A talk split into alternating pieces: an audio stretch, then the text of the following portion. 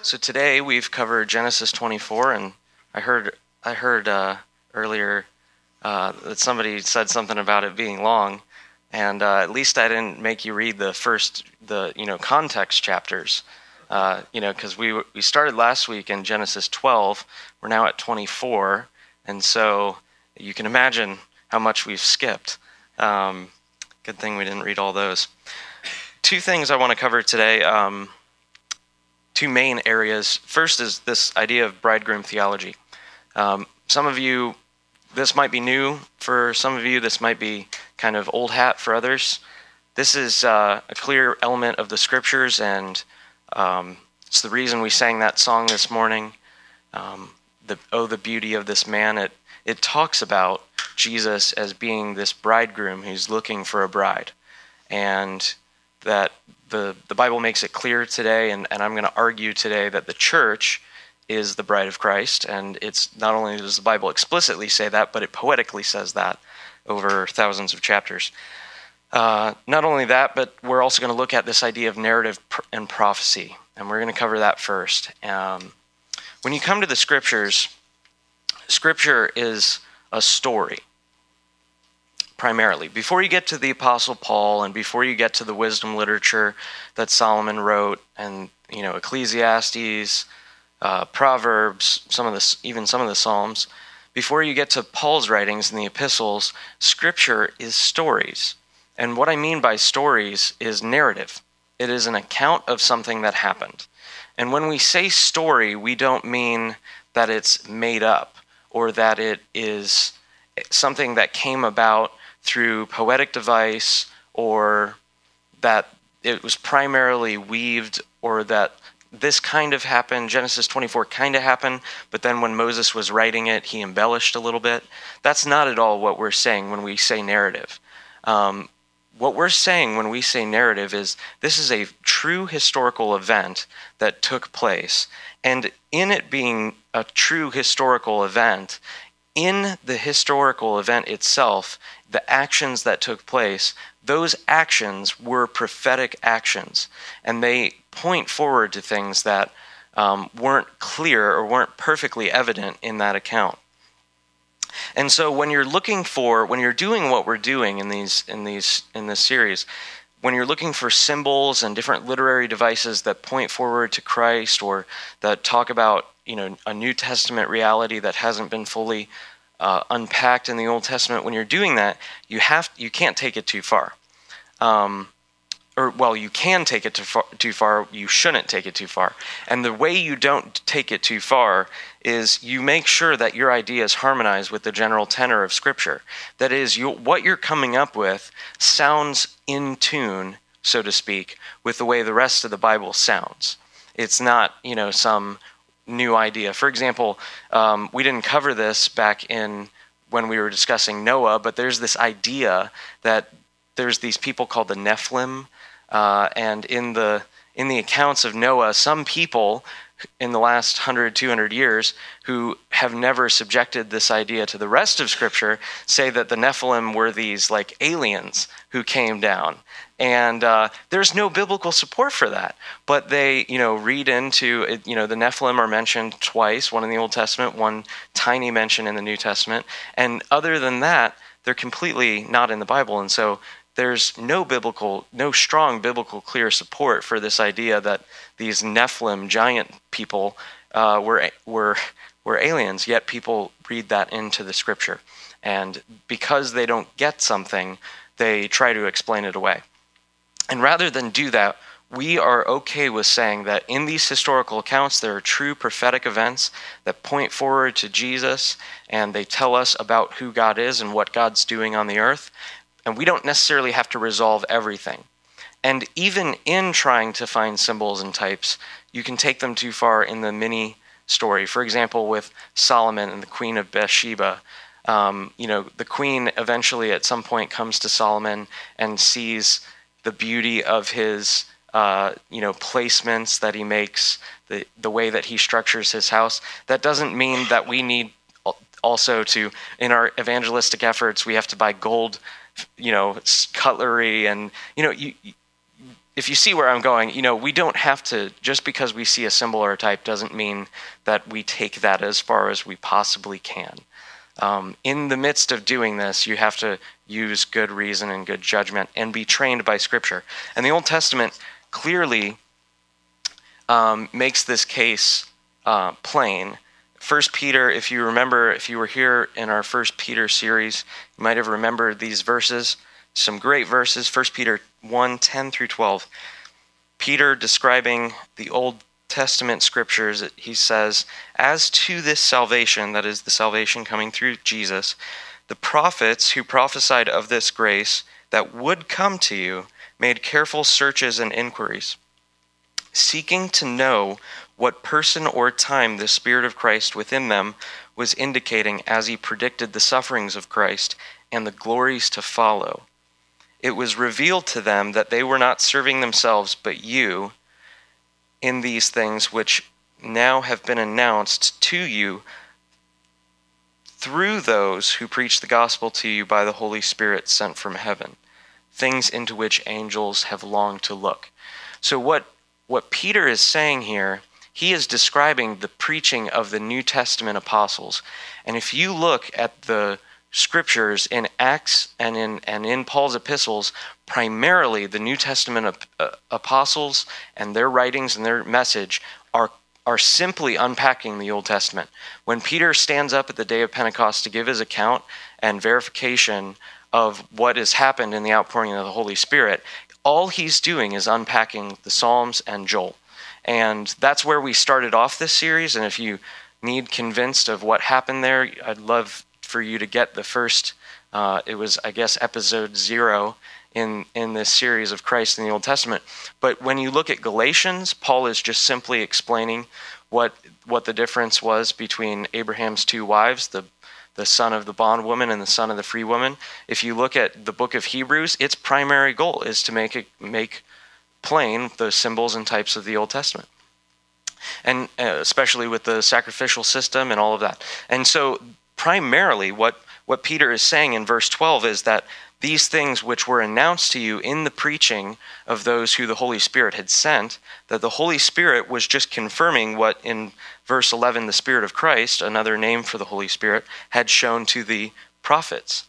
And so, what Peter is, by extension, Peter is saying that Moses, being a prophet, who Moses wrote Genesis, and Moses, in that account, in, in the writing of Genesis 24, is prophesying things that would come for, come true or come to pass in the person and work of Jesus. As God unfolds his eternal covenant of redemption, these things are going to become clearer.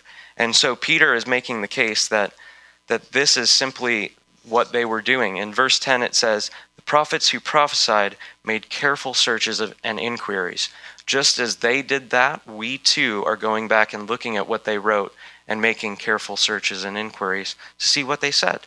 And so um, with that in mind, the reason I gave all that very strong support is because some of you will probably think this, what we're going to talk about, sounds a little weird, mainly because you're Western and not Hebrew.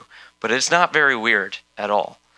So, this idea is bridegroom theology. Some people today call this bridal theology. I like bridal theology, but I like bridegroom theology a little bit more. It's a better term for me, um, mainly because I'm a guy.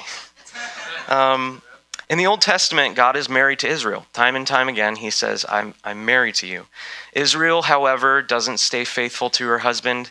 She plays the harlot and serves other gods. She goes after Baal, Baal poles and Ashereth poles, and um, she, she plays the harlot. And God redeems her time and again. In fact, the whole book of Hosea, Hosea is a prophet who marries a prostitute, and that is his ministry. So just you know, you get to share tracks. Uh, just be thankful you didn't have to be Hosea. In the New Testament, however, Christ is seen as married to the bride. He gives himself up for her, and the Spirit, in turn, prepares the church after Christ is ascended to the right hand of the Father.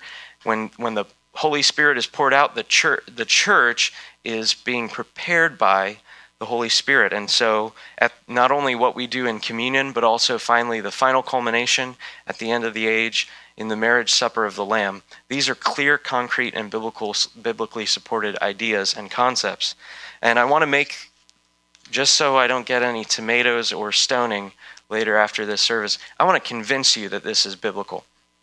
Isaiah 54 5. And by the way, these, these simple verses are not even close to maybe a maybe a tenth of what is in the scripture. Isaiah 54 5, for your hus- speaking to Israel, Isaiah says, For your husband is your maker, whose name is the Lord of hosts, and your Redeemer is the Holy One of Israel, who is called the God of all the earth. The Redeemer was a concept in the Old Covenant that if, if a woman was married and that husband either left her um, without there being any iniquity between them, or if that husband died, the next of kin to that husband uh, would redeem his brother's uh, heritage. So um, that sounds weird in our uh, in our culture, but that was that's Hebrew. That's Hebrew culture. That's the the way that they made sure that the woman wasn't going to be poor, because in that day women were not as skilled and it was more agrarian, and so a woman probably couldn't farm, although she might be able to have a trade.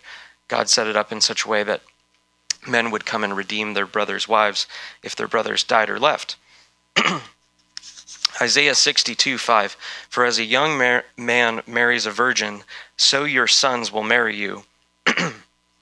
as the bridegroom rejoices over the bride, so your God will rejoice over you. So it, Isaiah is saying, Your God is going to rejoice over you as a bridegroom. Jeremiah 3:14 The New American Standard gets this tra- gets this translation terrible. So uh, I went with New King James Version. Return, O black, O backsliding children, says the Lord, for I am married to you. I will take you one from a city and, and two from a family, and I will bring you to Zion. Zion is considered to be in the Old Testament scriptures um, basically the, the blessed, glorious state of true communion with God, whether that's heaven or being in, in the New Testament, who knows. so not only is this an Old Testament idea, this is a New Testament idea, and it gets gets a lot more treatment.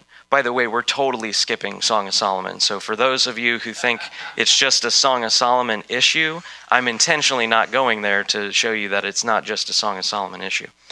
Bridegroom theology in the New Testament. Jesus compares the kingdom of heaven in Matthew 22, verses 1 through 14. He says, The kingdom of heaven may be compared to a king who gave a wedding feast for his son. That king is in that parable the father, and the son is is Jesus, and the the wedding is the wedding at the end of the age. In 2 Corinthians 11, 2, Paul says, I betroth you to Christ. He says, For I am jealous for you with a godly jealousy, for I betroth you to one husband, so that to Christ I might present you as a pure virgin. So Paul is saying to this congregation in the city of Corinth, this local tiny expression of the body of Christ, Paul, in establishing that church, betrothed them and made, you know, in the redemption that is brought through the response of faith to the gospel, they were betrothed as a pure virgin. In Romans 7 4, he says, Therefore, my brethren, you also were made to die to the law through the body of Christ, so that you might be joined to another and to him who was raised from the dead in order that we might bear fruit to God.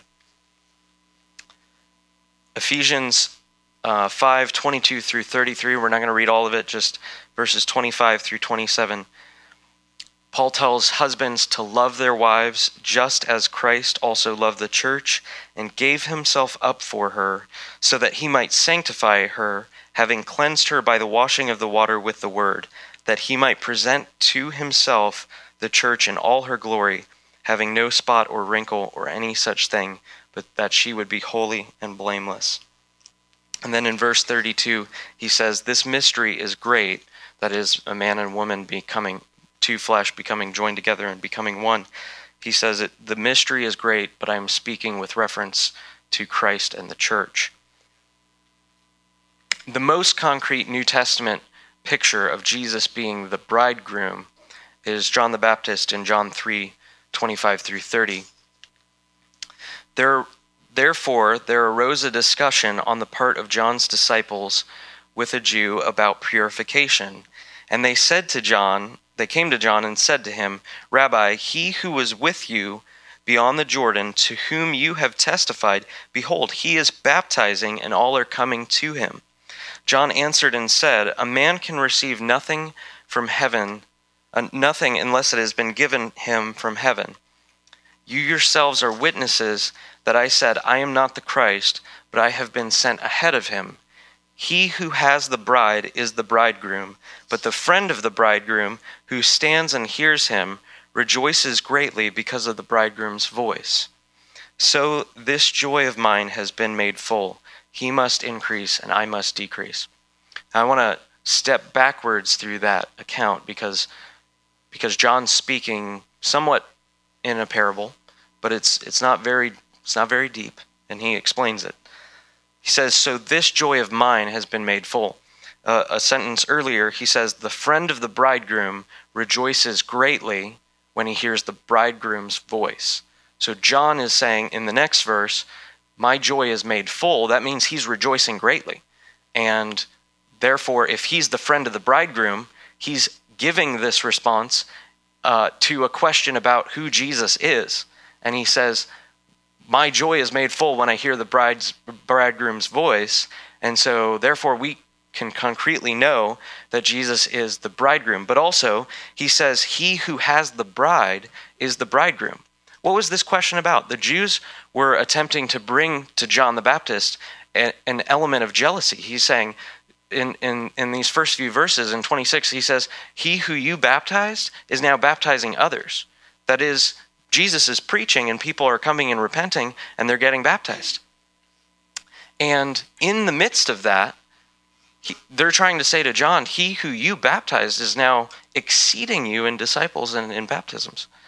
And so they're trying to bring this accusation against Jesus to John, and John is not stumbled over it. He says, My joy is made complete, for he who has the bride is the bridegroom. Well, who's the bride in this instance? Those who are baptized and repent from their sins. This is a clear picture of the church.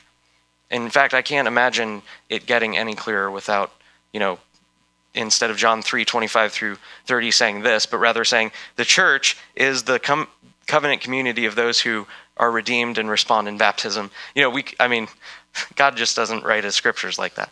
But uh, anyway, so hopefully you're convinced that the bridegroom is Jesus, and that's a that's a literary picture. It's a true element of who Jesus is. It uh, this is the way that the scriptures speak to us. We are made in God's image, and God has chosen to use certain things about the way that humans relate to help us understand Him, because you know we I can't speak to you if you speak a different language, and and Hebrews one says God's speaking to us through His Son, and so so here in Genesis 24, we see this amazing picture of, of Christ. But not only that, we see an even larger picture of the Trinity working in time and in space to prepare a bride for his son. And so in this story, it's um, my, as along with many commentators throughout the last 2,000 years, and probably even further, um, saying that this story is a prophetic, true narrative about the way that God works in mankind. And so Abraham takes on uh, the role of the father, that is, Ab- things about Abraham point to the father. Isaac is the son, and that's no surprise. Um, the servant is the Holy Spirit. And finally, Rebecca is the bride of Christ, or the church. So we're going to move through each element of this story and um, hopefully you're going to see how concrete that is. And in so doing, you're, you're being trained how to read the Bible, knowing what happens after this point, knowing what came before, and kind of holding all that in, in your mind as you read. You're going to see beautiful and wonderful things. How many of you kind, who knew we were, where we were going saw something different for the first time today when we were reading it out loud? A few of you. Three. Three. That's great. Three out of 30? Or I don't even know how many people. I'm a terrible judge of space and numbers of people. But uh, yeah, I mean, every time you read this account, you're going to see something new, and it's beautiful. So Abraham is the father. This is kind of just a very, very quick picture of Abraham being the father. In Genesis 24 1, it says, Now Abraham was old and advanced in age, and the Lord had blessed Abraham in every way. So Abraham sends the servant to go find a bride for his son, and in in God's side of the story, we're going to look back and forth between this narrative and how God works. God the Father wishes to give his son a bride. So in Genesis 24 1, we see that Abraham was old and advanced in age. In, in Daniel, God, Yahweh, is called the Ancient of Days. And also, Abraham being blessed in every way is kind of a reminder that God is perfect in all of his attributes and glorious in all of his ways and dealings on the earth. Isaac is the son in Genesis 24 35. We're kind of jumping ahead to the middle of the story, then I promise we're going to come back. Uh, the servant describing the, the son of Abraham says, The Lord has greatly blessed my master so that he has become rich. Now Sarah, my master's wife, bore a son to my master in her old age, and he has given him all that he has. In Hebrews 1, verses 2 and 4, the writer of Hebrews explains the person and work of Jesus, saying, His Son, whom he appointed heir of all things, and then later, he has inherited a more excellent name than the angels. That is, Jesus has inherited all that the Father has. Isaac's received a blessing, and all of what Abraham had went to Isaac in the same and like manner. Jesus Christ is fully God, fully man. He has inherited uh, from God all of the title deed to heaven and earth. And um, so, where we're going to spend a lot of time this morning is this idea of, of the, the servant and how the servant is a picture of the Holy Spirit. The servant honors Abraham working on behalf of the heir. That is, the servant was not working on his, on his behalf. And in like manner, the Holy Spirit is not primarily here to just exalt himself. The gifts of the Holy Spirit, the function and work of the Holy Spirit is to exalt and to glorify the person and work of Jesus in our hearts, in our lives, in the preaching of the word, and in signs and wonders and miracles. Everything that the Holy Spirit does is to exalt Jesus. The fact that the Holy Spirit has, throughout time, helped the church understand the scriptures is because the Holy Spirit's job is to explain Jesus, and Jesus is the point of the scriptures. And so here in verse 2, it says, The servant who had charge of all that he owned. That is, the servant had, had control of all of Abraham's stuff. That's beautiful. Abraham had a bunch of riches, and the son had already, in verse 35 and 36, it said, the son had already received an inheritance of all the things, but at the same time, the Holy Spirit, or sorry, the servant has control of, uh, you, you see how it's easy to do that. The servant has control of all that is in Abraham's house. And so the Holy Spirit carries out God's will, and in doing, in, in the midst of doing that, he already is fully God. So the Spirit is God, the Father is God, and the Son is God. In, uh, in John 14, the Holy Spirit is described by Jesus as the helper. The helper whom my Father will send uh, is the phrase that we might remember. The servant in this chapter has no name, he is unnamed. And we don't know exactly that it is Eleazar, but in Genesis 15, which we didn't read today, it said that Eleazar was the heir. As in Abraham, when he was kind of speaking to God he said, God, what are you going to do for me because I have no heir? That all of my household possessions belong to Eleazar. As in, there was a servant that Abraham had, his oldest servant, who was going to receive everything. And Abraham's kind of like, God, I thought you promised me to make me a father of many nations. And, and so Eleazar is the oldest servant that Abraham has. It's not clearly mentioned by the Holy Spirit in Genesis 24 that it is Eleazar, but we we can assume that Abraham didn't find an older servant in the amount of time because uh, no matter how long we are friends, you will. If you're older than me, you're always going to be older than me, and if you're younger than me, you're always going to be younger than me. And so it's it's probable that uh, Abraham didn't find or manufacture a servant who was somehow older than Eleazar. But that's that's poetically important because in Eleazar, Eleazar's name literally is God is my helper. And in John 14, the Holy Spirit is described as the helper.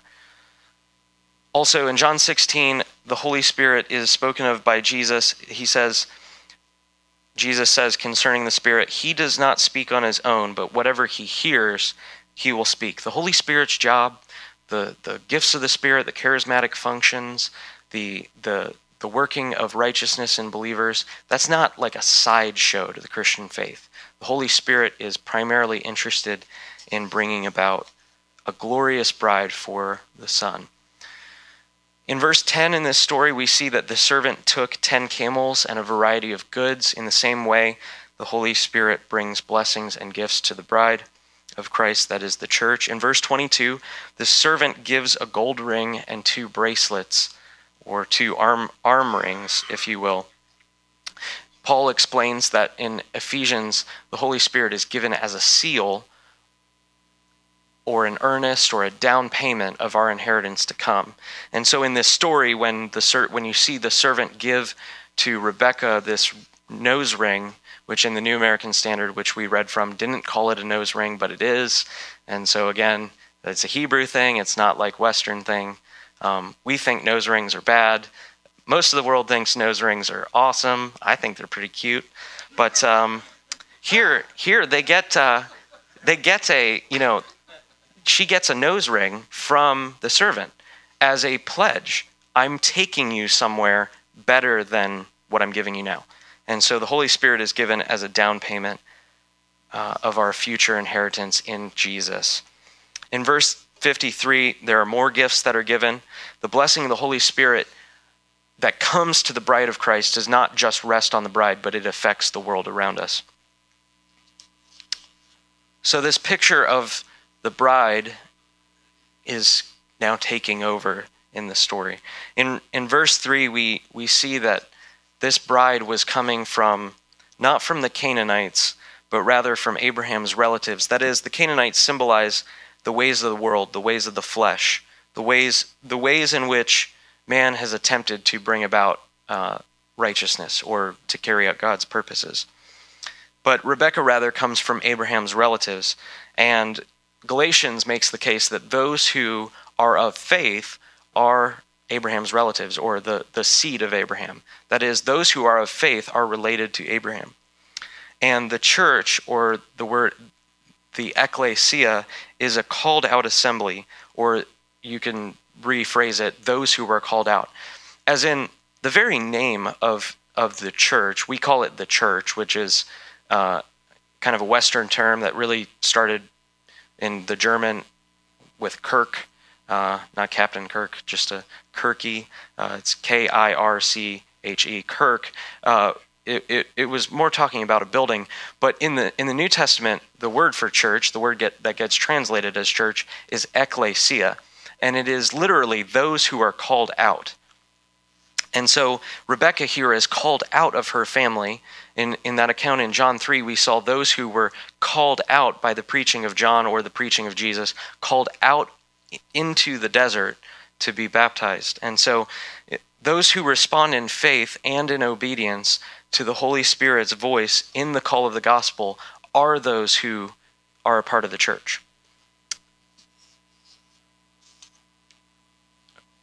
The point that Rebecca is a is a picture of the church is further made clear in verse 40, in verse verse 40 or 55 her family attempts to make her stay a little bit longer.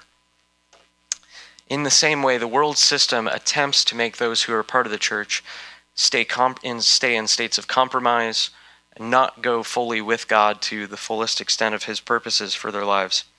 In verse 58 Re- Rebecca responds saying I will go never having seen her bridegroom she leaves her family and follows the servant. In the same way, we only see through a glass dimly. We see through a mirror in a dark manner, and we don't know fully what's what awaits us. But the church responds in faith. We say, We will go. In verse 60, it is prophesied over Rebecca that she will possess the gates of her enemies. In like manner, Jesus in Matthew 16, 18 declares that the that he will build his church and the gates of hell will not prevail against it. In verse 64, when Rebekah sees her bridegroom, she veils herself. So too, when the church gains a greater revelation of the, of the person of Jesus Christ, she adorns and covers herself with the righteous deeds that accord with faith. That is, the righteous deeds that go hand in hand with faith. In Revelation 19, 7 through 9, it says that the bride has made herself ready. She's clothed in white garments, echoing the language of Ephesians 5 that she's spotless and without wrinkle. And it says in Revelation 19 that the right that the white garments are the righteous deeds of the saints. And so this really this morning is really a call to a response of faith. That is I'm making the point today that those who believe in the Lord Jesus Christ are baptized and move into a new way of living are those who are engrafted into the bride. And so we see that the bride, Rebecca, she responds in faith, saying, I will go, having never seen her, her the man who is to become her husband. And my question to you this morning, my, my questions to you this morning is Have you heard the word of the Lord in your life? Have you heard the message of the gospel? And if so, have you responded in faith? And do you know what responding in faith means? It's not primarily praying a sinner's prayer, it's not even necessarily having one significant spiritual experience. It's rather leaving your family, leaving your old manner of life. And when I say leaving your family, I mean uh, in a poetic way. Rebecca left her family and she went and followed the servant and she went and lived in a different place and this is all speaking of a necessary change in lifestyle that comes for those who would respond to the gospel. So, my question to you this morning is Have you left your old manner of living? And are you tempted to go back? Because Abraham said, I want you, uh, to his servant, I want you to promise me never to take my son back to that land. So, with that, let's close in prayer. Father, we thank you for your word. We ask that you would give us ears to hear what the Spirit is saying to the churches right now. We ask you that you would turn us completely away from our old manner of living, that we would hear your wonderful, great calling and promise to us declared through your scriptures, that we would leave completely all forms of sin, that we would, like Rebecca, say, I will go, and then we go. That you would open our hearts and that you would cause us to desire to be seen as a special people for yourself. And we ask you, Father, that you would exalt your Son through your word, that we would, Jesus, that as you did to those disciples on the road to Emmaus, that you would open our eyes to understand the scriptures. In Jesus' name, amen.